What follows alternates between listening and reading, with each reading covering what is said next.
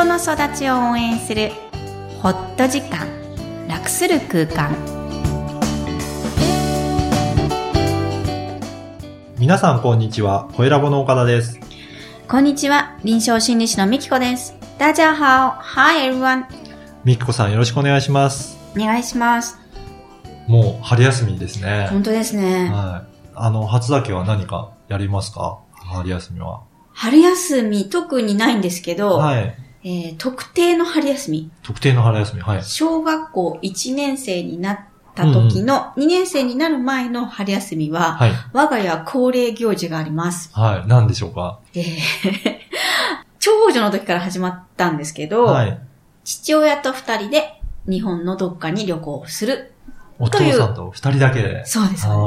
たとえ髪を結んでもらえなくても、そのまま、あ。うん。ああの、2泊3日ぐらい、あ。じゃあその間をお父さんとだけで二人で過ごすんですね。そうです、そうです。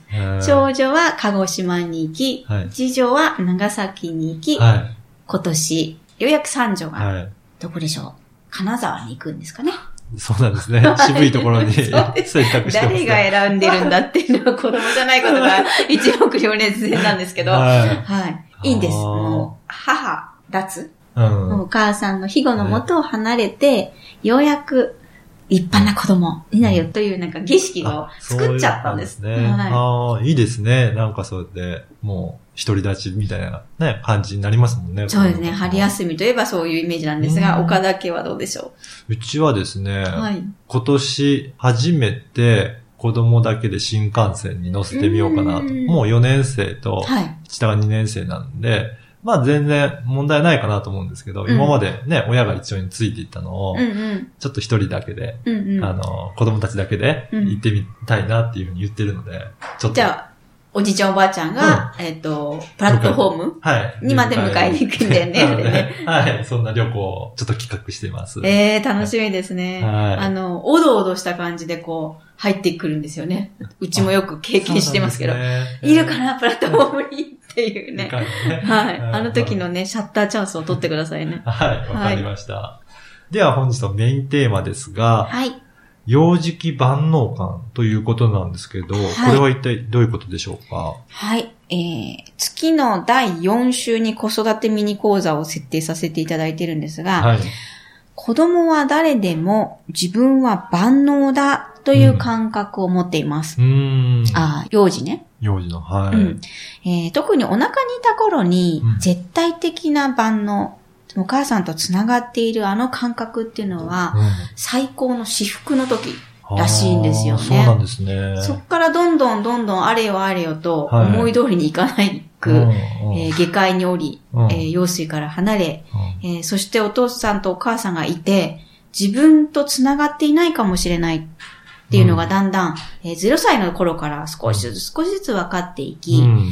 あれ、お母さんは自分と一心同体じゃないっていうことが2歳ぐらいに分かり、イヤイヤ期になるわけですね。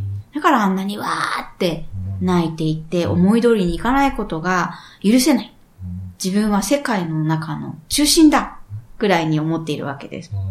うんじゃあそこから徐々に徐々に生まれてから理解が進んでいくっていうことなんですね。そうですね。うんえー現実に感じていたことと、えっ、と、目に見えるものが違って不一致が起きると、はい。あれれ？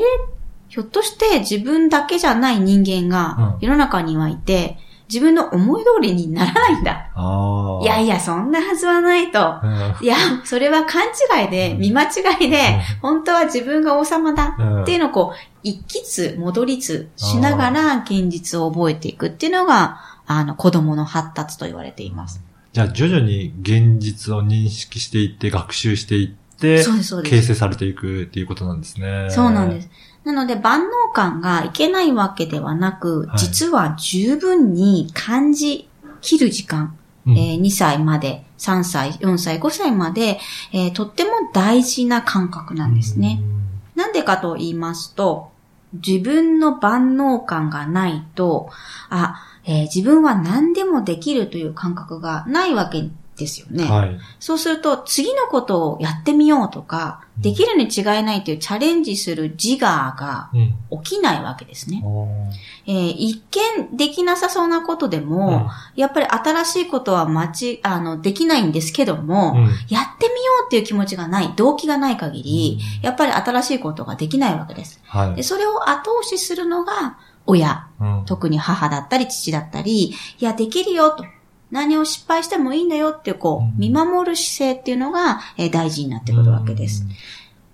なじゃあ、のはい。万能感をそうやって認めてあげることはすごく大切なことなんですね。そうです。それを、あの、絶対加担するという意味ではなく、見守るという許容、うん。うん、ですね。だから、こう、親も自分の感情をはい。隠すんではなく、親も一人の人間ってことを、えー子供にきちんと示していいということにもなります。はい。えー子供は、えー自分ができて当たり前っていうものから、できないこともある、えーできないことも笑える、えー許せるっていうような大人になっていく階段うんを徐々に徐々に登っていきます。えー子供は子供の感情、だからできなかったことも泣くことも大事だし、悔しがることも大事だし、どんな感情も十分に表現できることが大事になってくるんですね。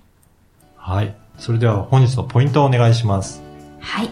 子供の万能感。誰もが親とつながっていたからこそ、ここからスタートします。空想と現実の違いをゆっくり理解して、その先に、えー自分や他人を許せる幅が出てくるんですね。今日もたくさんの感情をありがとう。ポッドキャストを確実にお届けするために、購読ボタンを押して登録をお願いいたします。みきこさんありがとうございました。ありがとうございました。バイバイ。